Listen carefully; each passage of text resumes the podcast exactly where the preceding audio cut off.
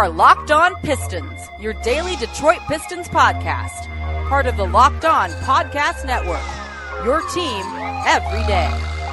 Seconds left. He's got the ball. He should have it. Isaiah hangs on the ball, flips it up to the rafters. Detroit is the city of champions again. Detroit basketball. What up? Welcome to the Locked On Pistons podcast, your episode for Monday, March the 9th, and a couple of big time losses by the Pistons. This is your boy Matt Schoch, the host of the Locked On Pistons podcast, a sports writer here in Detroit City covering the NBA for the Detroit News and Associated Press, a Pistons fan and follower my whole life, and a sports newspaper reporter for over a decade as well. Thanks for listening to the Locked On Pistons podcast and spreading the word about your favorite daily Detroit Pistons podcast. They were going to run down the details of the weekend losses. I've got three takeaways from the weekend as well. We're going to update the projections later on, the tankathon numbers, all that good fun stuff, as that's what we're relegated here to do here with Pistons Land. Give me a follow on Twitter at Matt underscore Schoch, S C H O C H, another underscore for that. Also, the Locked On Pistons Twitter account, and check us out on Facebook at Locked On Pistons Dash. Matt Schoch. But the Pistons dropped a pair of games over the weekend at home on Saturday night to the Utah Jazz, 111 to 105, and then on Sunday in New York to the New York Knicks at Madison Square Garden, 96 to 84. The Pistons have now lost 11 out of 12 since the Andre Drummond trade and have fallen to 20 and 45 this season. Some numbers on the record: the Pistons now one and 10 on the second half of back to backs. One more coming at Milwaukee, and then the final one in the last game of the season at the New York Knicks once again. So the Pistons one and ten on the second half of back to back. Now three and eighteen against good teams after the loss to Utah. Ten and eighteen against bad teams. Five and fourteen against teams from the Western Conference. And opponents on the second half of back to back are three and five. I'm sorry, um, opponents are five and three. The Pistons are three and five when their opponents are on the second half of a back to back. So losing records all the way around. Three and six in games that I am in the house at Little Caesars Arena as well. So all the numbers are ugly. On Saturday, the Pistons fought hard. At LCA, went on to a went on a 14 to two run late third quarter, early fourth quarter to tie it 79-79, 10:38 to play. Utah then made seven straight shots during an 18 to two run while Detroit did not score a field goal for 5 minutes and 37 seconds, putting the game away. Although the Pistons would scratch and claw their way back to down three in the final minute as well, 105 to 102. Mike Conley uh, wrestled the ball away from Brandon Knight on a Jazz offensive possession, threw the ball from the ground cross court to Joe Ingles. He found Rudy Gobert, who drew a shooting foul, controversial one from Christian Wood underneath the basket. 18.2 seconds left. Free throws seal the win there. Jazz, amazingly, had a little streak where they had a four game winning streak. Then they lost four after that, won four after that, lost four after that, and then won four after that going into the Pistons game on Saturday night. So if the pattern would have held, that would have been the beginning of a new four game losing streak. Well, that didn't happen. And instead, the the the streak of four game I'm sorry, five four game wins and losses streaks by the Jazz came to an end as they extended their their latest four game winning streak to a five game winning streak with the win. Unbelievable there. First time in NBA history that that happened, according to David Locke, founder of the Locked On Podcast Network and also the Jazz play by play man on the radio. But Christian Wood had a career high on Saturday night in points for the second straight game, cracking 30 points for the first time, scoring exactly 30, first time in his career. 11 rebounds as well. Wood, after Sunday's game, leading the way again, he has now led the Pistons in scoring eight of the last nine games. Langston Galloway had 14 on Saturday, along with Jordan McRae. In his second game as a Piston, 13 points for Brandon Knight in the loss. Svi Mykhailiuk, one out of eight on three point on, on field goals, missing his first seven shots before knocking down one at the very end. In Sunday's game against New York, just dreadful, but good for the tank. Absolutely there. 22 more points for Christian Wood, 16 points and six assists for Bruce Brown, who's been pretty good since returning this weekend from a four game absence that he had because of injury. Some of the rough numbers Jordan McRae, one of 10 from the field, Tony Snell, one of nine. Those two combined to go two of 14 from three. So tank MVPs right there as the Pistons continued to struggle. Tony Snell did knock down one of one free throws over the weekend on Sunday against the Knicks. So his perfect season from the free throw line continues at 29 for 29.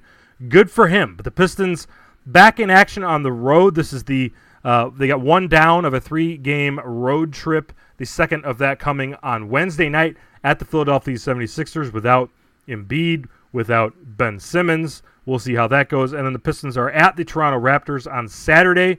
So another light week of the amount of games coming this week before the Pistons return home for three games next week with Orlando coming in a week from tomorrow.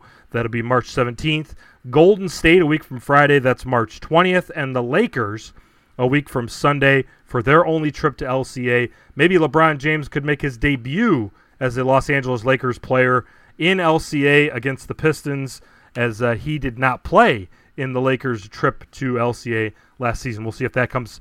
But uh, Golden State and LA coming in town with Curry and LeBron is the good news for the Pistons trying to sell some tickets, but it's also the first weekend of the NCAA tournament. So even when you catch a little bit of a break, you can't catch a little bit of a break in some respects for the Pistons business squad. But the team, uh, I've got some takeaways from the weekend. The performances that they had, I was courtside on Saturday night and then uh, watched from home on Sunday, just like you guys. And that's coming up next here on the Locked On Pistons podcast. But hey, when you start your hiring process, you may have questions. Will you find good applicants to choose from? What about education experience? And how will you know you've made the right hire? Indeed is here to help. Millions of great candidates use Indeed every day to find their next opportunity. You could post a job in minutes and use screener questions to help create your shortlist of applicants fast. Also, add skills tests to your job posts so you can be confident in your applicants' abilities. Their library of more than 50 skills tests ranges from industry specific skills like accounting to general aptitude tests like critical thinking. Indeed gives you the smart tools to make hiring decisions quickly and to be confident that you're making the right hire for your team. Post your job today at indeed.com slash locked on and get a free sponsored job upgrade on your first posting. That's indeed.com slash locked on. Terms, conditions, and exclusions apply. Offer valid through March 31st, 2020. All right, a little bit later on, we will update the Tankathon standings, give out some new projections for the rest of the season as well. But I got three big takeaways from the weekend for you guys. A stat that jumped out uh, the honorable mention takeaway from the Utah game and being up close and personal at center court kind of gave you a good perspective of it. But the Utah Jazz shot 89.5% at the rim, the one percentile. I don't know how to say that because you have the 98th percentile, 99th percentile, but the the the once the one percentile is uh, the Pistons defense in that one. So Utah was just making it happen easily without any kind of fight being put up by the Pistons defense. Thon Maker only played 10 minutes. He's probably the Pistons. Well, I guess John Henson is the the last remaining good shot block, blocker left on this team right now. He wasn't effective on Saturday night. A decent shot blocker. Thon Maker does all right down there. Can't rebound, obviously, but he only played 10 minutes in this one. So Dwane Casey had kind of a short lease for Thon. Donta Hall was available. He he did not play in this game, and by the way, was sent back down to Grand Rapids on Sunday. It's a part of the game that we want to see Christian Wood improve on as time goes on. Um, and Rudy Gobert on the other side kind of illuminates some of those problems. The Pistons did have only two block shots in the game, and they were from Brandon Knight and Langston Galloway. Going through some of the cleaning the glass numbers, which is where I got this uh, Utah stat from. Brandon Knight shooting at the rim, uh, twenty percent at the rim uh, for the Pistons so far this year. Now we now we know it's a, a short stint he's been with through Detroit, but uh, not finishing at the basket. Brandon Knight. Third biggest takeaway. Wanted to pass along and, and give some big ups to Sekou Doumbouya. Uh, and I'm saying it w- correctly now without even thinking about it. Booyah. So, um, good for me. But uh, he did the unprecedented back to back to back games. We talk about how tough a second game of back to back is. How's a third game of a back to back to back? He went to Maine, Portland, Maine, against the Red Claws and played for the Grand Rapids Drive on Friday night. Dropped 30 points in that game, including the game winning long two with under 10 seconds to go over there. Flew back to Detroit and played the game against the Utah Jazz, had nine points in 20 minutes. Then flew to Madison Square Garden to make his New York City debut, scoring four points in 16 minutes there. Unbelievable. how about those frequent flyer miles for Sekou Doumbouya? Uh, nice uh, weekend for him. Yeah, he's not letting the the NBA on fire anymore, and we know that he looks worn out. And uh, the season, in my opinion, is kind of just being rode out by him at this point. Hopefully, he's putting most of his time and energy into his skill development, body development, those kinds of things. I am not sure why the Pistons felt the need to have him play in all three games over the weekend. I'm all for him playing some Grand Rapids games every now and then, but if that's the case and you're flying him out to Maine, maybe just have him sit out Saturday night and then uh, head to New York and meet the team on Sunday. Now, we don't know exactly what the flight situation was in Portland, Maine. Maybe that's a little bit more difficult than it sounds, but I think the NBA teams could have figured something out, whether it's having him uh, stay a night over or maybe driving to another airport, getting over to, to uh, New York City some other way. But yeah, Sekou played three games over the weekend, and hopefully uh, he has some energy to go with the rest of these games here. 17 games left for the Pistons season. Second biggest takeaway, and it's going to be Christian Wood week a little bit here. We're going to talk extensively about the big man, but I like the tweet from Johnny Kane. He says he asked Christian Wood about his dust up with Julius Randle tonight. They got into it a few times, including a little bit of shoving. Mitchell Robinson kind of comes in uh, as the third man in while the two guys are staring each other's down, and, and Robinson gives the shove from the side for a guy in Julius Randle who should be able to defend himself anyway. Didn't really like that. Thought that was kind of a punk move for Mitchell Robinson there. But uh, Christian Wood told Johnny Kane if guys are going to try and come at me and you know try and push me around, I'm not going to let that happen. I play in Detroit.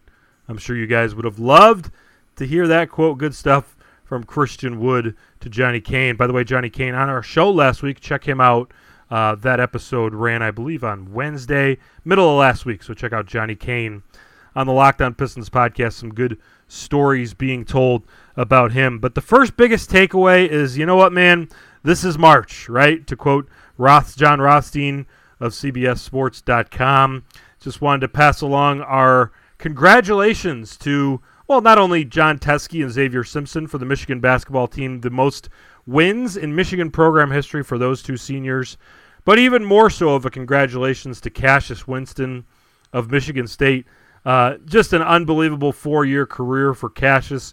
Great seeing him have the senior day performance on Sunday. Vintage Cassius Winston shutting down Ohio State with the big uh, plays at the end of the game. Well, a blowout, but still the uh, the statement three pointer step back there and uh, kissing the S at Breslin Center, the traditional senior day moment there. You can't beat the Spartans on senior day, but really cool for the state of Michigan. Obviously, a, a Detroit guy, homegrown guy at, at U of D Jesuit, and we know about all the personal situations the Cassius family uh, trouble that, that they went through with the uh, the completing of suicide by his younger brother right before the uh, college basketball season was get to getting started. And sure, Michigan fans are excited about their team going into the Big Ten tournament this week. Going to play Rutgers on Thursday afternoon, I believe, a noon tip off in Indianapolis, and then an eight nine game there.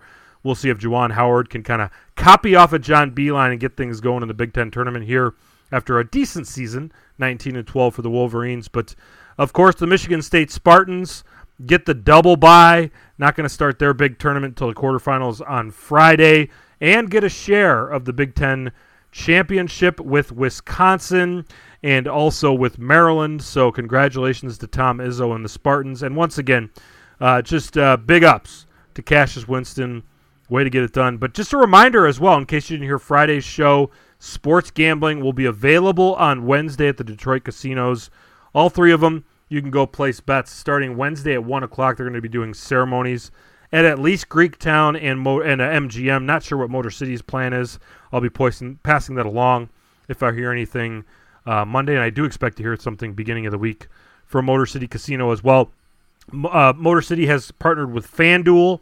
Uh, Greektown, of course, partnering with Barstool Sports, and BetMGM is now the new name of the sports lounge, sports betting lounge in MGM Grand. That used to be called Moneyline, but now BetMGM, kind of the national brand for that group. So good times there, and good times for sports fans who are excited about sports gambling coming to Detroit, coming around the state of Michigan as well soon as the tribal casinos have their own kind of timelines. They'll be announcing their plans as the future of sports gambling is now here this week, at least at the Detroit casinos. But up next, we're going to update the Pistons Tankathon rundown, some projections as well. That's coming up next here on the Locked On Pistons podcast, which is a proud member of the Locked On Network, your team every day. All right, let's talk about Tankathon, the race to the bottom. A big loss for the Pistons on Sunday in New York. The Pistons move up to fifth in the ping pong balls listing, but they're just percentage points below the New York Knicks in the standings now. Both the teams have 20 wins, but the the Knicks have one less loss. So uh, when I'm looking at Tankathon, though, you're kind of just looking at the win column at this point. Uh, the Pistons have only 17 games left, so they uh, have games in hand. I guess it's, it's hard to exactly determine what's in hand and what's not at this point, uh, or if it's the other way around, out of hand, in hand, out of hand. But um, the, this is the highest the Pistons have been on the Tankathon standings at number five alone right now. That gives them a 42.1% chance of being a top four selection and a 10.5% chance of getting the first pick overall, the highest they've been so far. And now I, we, I know we're talking about the odds, and of course, the further you move up on the Tankathon standings, the more your odds increase of beginning a top four pick or a top one pick. For, for me, the more important reason to be up in the high part of the Tankathon standings is that you can't fall that much if you get passed by teams. If you're at five, you can still go all the way down to nine. If four teams pass you, of course, that is extremely unlikely that four teams are going to go from below five all the way up to the top four. Certainly can happen, but I think it's you can reasonably expect to fall a couple of spots. So seven, it certainly eight can happen as well. But if you fall from five, two spots to seven, which is a very reasonable thing to happen, still not too bad. Picking seventh in the NBA draft uh, through through five of the sim lottery combinations in there for you. The Pistons ended up six, four, one, six, and three. So that five spot they never fell below sixth. So pretty good. Still a decent spot to be in for this draft, salary wise, and uh, the type of player that you can get there. You don't want to fall into that 8, 9, 10 category for a pick, but being in that 6, 5, pretty good uh, place to be. Of course, number one is good, but man, I would almost, yeah, we'll get into the draft as time goes on, and, and we have, but uh, Anthony Edwards to me is still the top pick in this draft.